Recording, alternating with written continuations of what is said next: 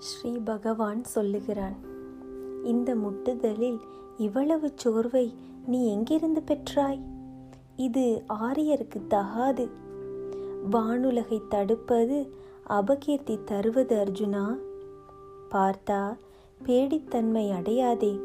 இது நினக்கு பொருந்தாது. வெளிப்பட்ட மனத்தளர்ச்சியை நீக்கி எழுந்து நில்.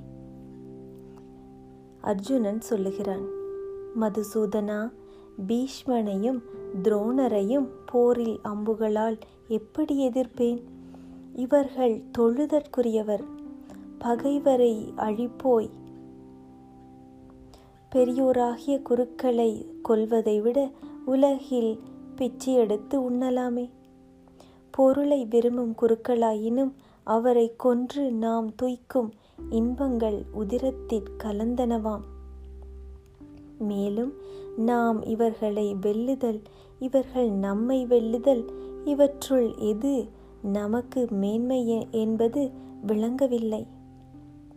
எவரை கொன்றபின் நாம் உயிர் கொண்டு வாழ விரும்புகிறோமோ அத்தகைய திருதராஷ்டிர கூட்டத்தார் போர் முனையில் வந்து நிற்கிறார்கள். சிறுமையாகிய குறையால் இயல்பு அழிந்தவனாய் அறம் இன்னது என்று உணராமல் மயங்கிய அறிவுடன் யான் உன்னை கேட்கிறேன். எது நன்று என்பதை எனக்கு நிச்சயப்படுத்தி சொல்லுக. நான் உன் சீடன் உன்னையே சரணம் என்பது என்று புகுந்தேன்.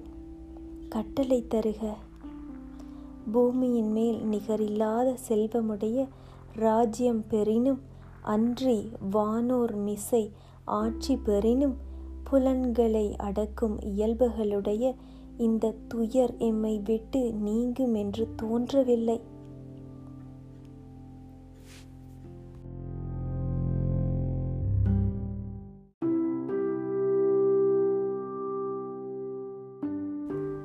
ஸ்ரீ பகவான் சொல்லுகிறான் இதன் முன் எக்காலத்திலும் நான் இல்லாதிருந்திலேன். நீயும் இங்குள்ள வேந்தர் யாவரும் அப்படியே இனி நாம் என்றைக்கும் இல்லாமற் போகவும் மாட்டோம். ஆத்மாவுக்கு இவ்வுடலில் எங்கனம் பிள்ளை பிராயமும் இளமையும் மூப்பும் தோன்றுகின்றனவோ அங்கனமே மற்றொரு சரீர பிறப்பும் தோன்றுகிறது. தீரன் அதில் கலங்க மாட்டான். குந்தியின் மகனே குளிரையும் வெப்பத்தையும் இன்பத்தையும் துன்பத்தையும் தரும் இயற்கையின் தீண்டுதல்கள் தோன்றி மறையும் இயல்புடையன. என்றும் இருப்பன அல்ல. பாரதா இவற்றை பொறுத்துக்கொள். யாவன் இவற்றால் துயர்படான் இன்பமும் துன்பமும் நிகரென கொள்வான்.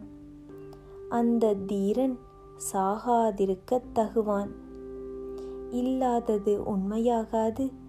உள்ளது இல்லாதது ஆகாது. உண்மை அறிவார் இவ்விரண்டிலும் உள்ள வேற்றுமை உணர்வர்.